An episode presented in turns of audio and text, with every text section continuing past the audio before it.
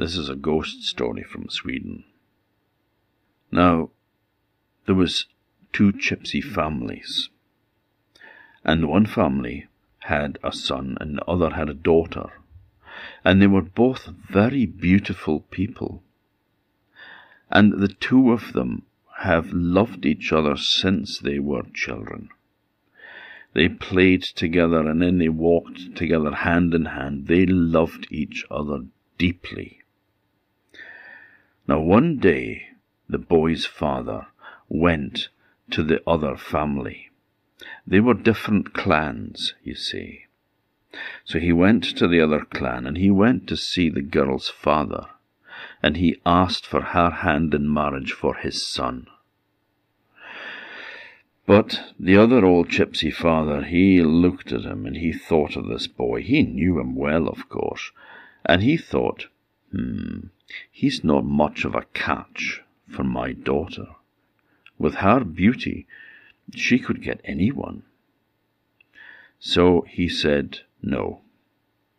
No, he didn't give his consent for the two to be married. Well, the old man went away unhappily, told his son, who was really, really upset.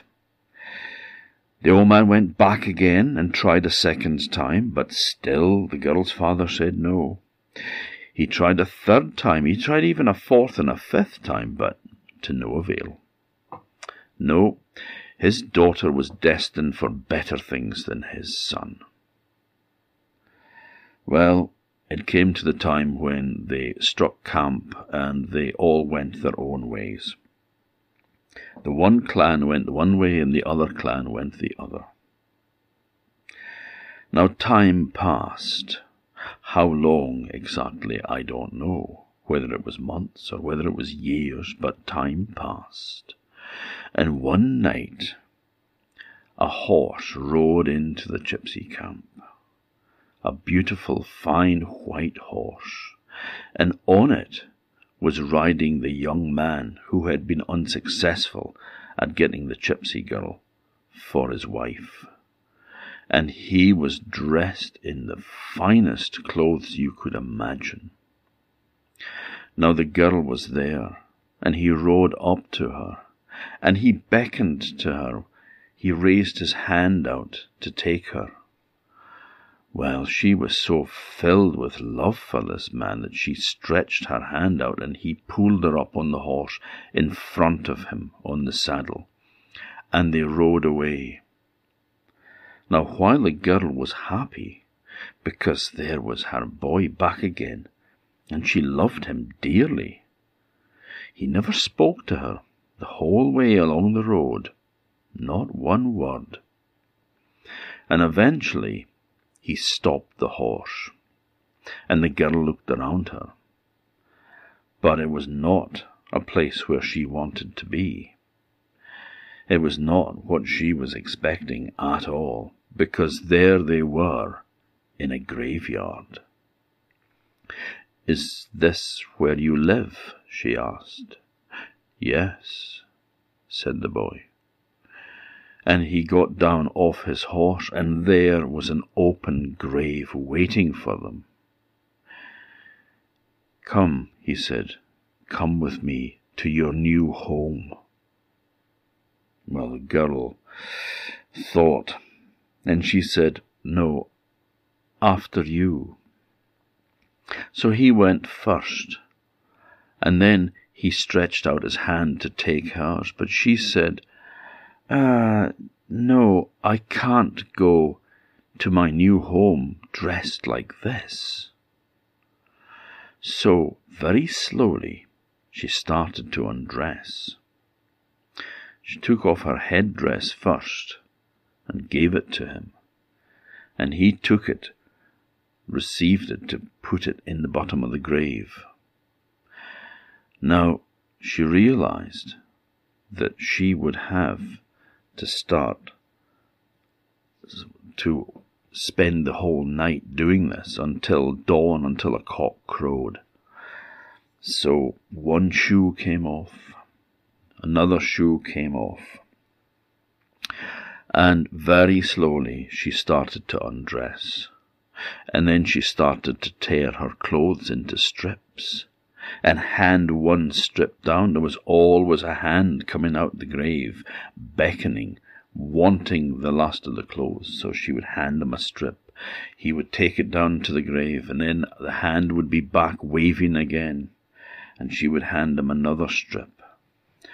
Well, this went on all night, and still it wasn't light.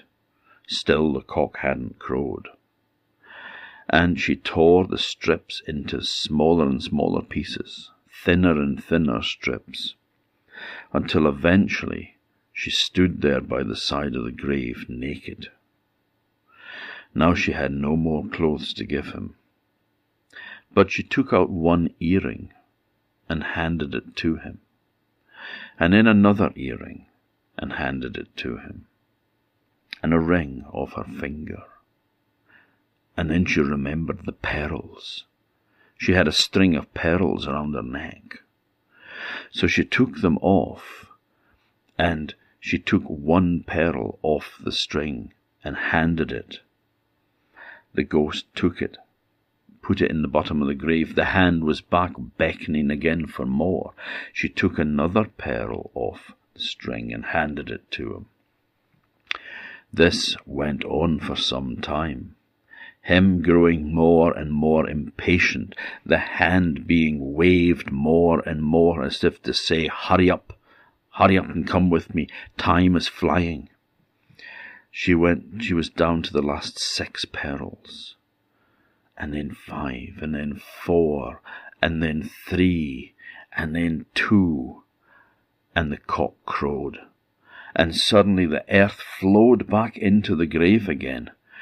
But the gypsy boy's hand was still sticking out of the grave and still beckoning to her to give him more. Well, she ran to the bell tower and she climbed up into it and she rang the bell and rang it like her life depended on it because it did. And the people from around were walking up and they came running out to see what all the commotion was. They went to the bell tower and they shouted who was up there. It's just me, just a woman, she said. But please don't come up. You see, I'm, I'm naked. And she told them the story of what had happened. And they brought her clothes.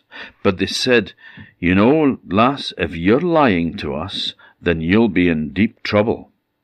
But she took them over to the grave and she showed them, and there, sure enough, was the gypsy boy's hand and part of his arm still sticking up out of the grave. So they dug up the grave, they dug up the gypsy boy, and they put him on a large pyre and they burnt him to ashes. And after that he never walked again, and the girl was never pestered by his uneasy spirit.